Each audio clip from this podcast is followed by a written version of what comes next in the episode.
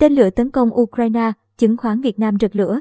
Thị trường chứng khoán Việt Nam đỏ lửa trong phiên giao dịch cuối tuần trong bối cảnh áp lực bán ra mạnh lên rất nhiều sau khi có thông tin Ukraine cho biết thủ đô Kiev bị tấn công tên lửa.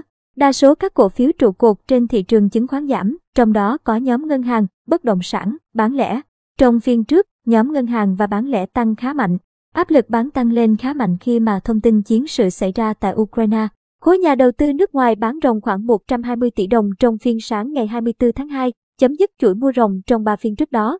Chỉ số VN Index đóng cửa phiên sáng ngày 24 tháng 2 giảm 14,66 điểm, xuống 1.497,64 điểm. Hang Index giảm 6,03 điểm xuống 436,52 điểm. Thanh khoản khá cao, ở mức 22.000 tỷ đồng trên ba sàn, trong đó hâu đạt hơn 18,1 nghìn tỷ đồng. Thị trường bắt đầu giảm mạnh sau khi Tổng thống Nga Vladimir Putin tuyên bố mở chiến dịch quân sự đặc biệt ở Donbass, phía đông Ukraine. Tuy nhiên, nhóm cổ phiếu dầu khí tăng mạnh khi giá dầu tăng vọt do căng thẳng leo thang tại Ukraine. Theo Reuters, hàng loạt tiếng nổ tương tự tiếng pháo binh khai hỏa ở thủ đô Ukraine. Quan chức nội vụ Ukraine cho biết các trung tâm chỉ huy quân sự ở Kiev và Kharkov bị tấn công bằng tên lửa hành trình và đạn đạo. Ngay sau khi Tổng thống Putin tuyên bố Nga sẽ mở chiến dịch quân sự ở miền đông Ukraine, giá dầu đã vượt ngưỡng 100 USD mỗi thùng. Nỗi lo sợ về cuộc chiến tại Ukraine đã khiến chứng khoán nhiều nước giảm.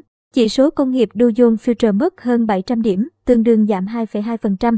Chỉ số S&P 500 tầm rộng giảm 2,1%. Giá khí đốt tự nhiên cũng tăng mạnh. Cuộc khủng hoảng năng lượng tại khu vực châu Âu trở nên nghiêm trọng.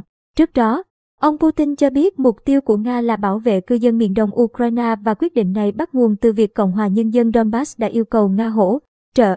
Ông Putin cũng không quên cảnh báo các nước khác rằng bất kỳ nỗ lực can thiệp nào vào hành động của Nga sẽ dẫn tới hậu quả mà họ chưa từng thấy. Mỹ và đồng minh châu Âu đã có một số biện pháp trừng phạt lên Nga sau khi Tổng thống Nga Vladimir Putin hôm ngày 21 tháng 2 công nhận hai nước Cộng hòa tự xưng Donetsk và Luhansk ở khu vực phía đông Ukraine.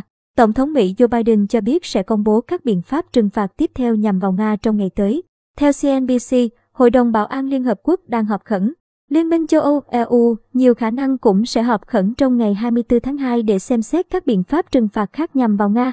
Theo VDSK, sau khi trải qua diễn biến bất thường với tín hiệu hỗ trợ từ dòng tiền, thị trường chứng khoán Việt Nam đã trở lại trạng thái vốn có và tiếp tục quá trình thăm dò vùng cản quanh 1.515 điểm. Mặc dù thị trường giao dịch sôi động với nhiều mã tăng giá nhưng nhìn chung vẫn tồn tại sự thận trọng tại vùng cản, thể hiện qua thanh khoản thấp và VN Index vẫn chưa thể vượt được cản. Tuy nhiên, áp lực bản tạm thời cũng ghi nhận chưa cao nên có khả năng thị trường sẽ tiếp tục quá trình thăm dò vùng cản trong thời gian gần tới. Còn theo chứng khoán BIDV, trong ngắn hạn, VN Index có thể sẽ di chuyển trong biên độ cộng trừ 10 điểm quanh ngưỡng 1.500 điểm.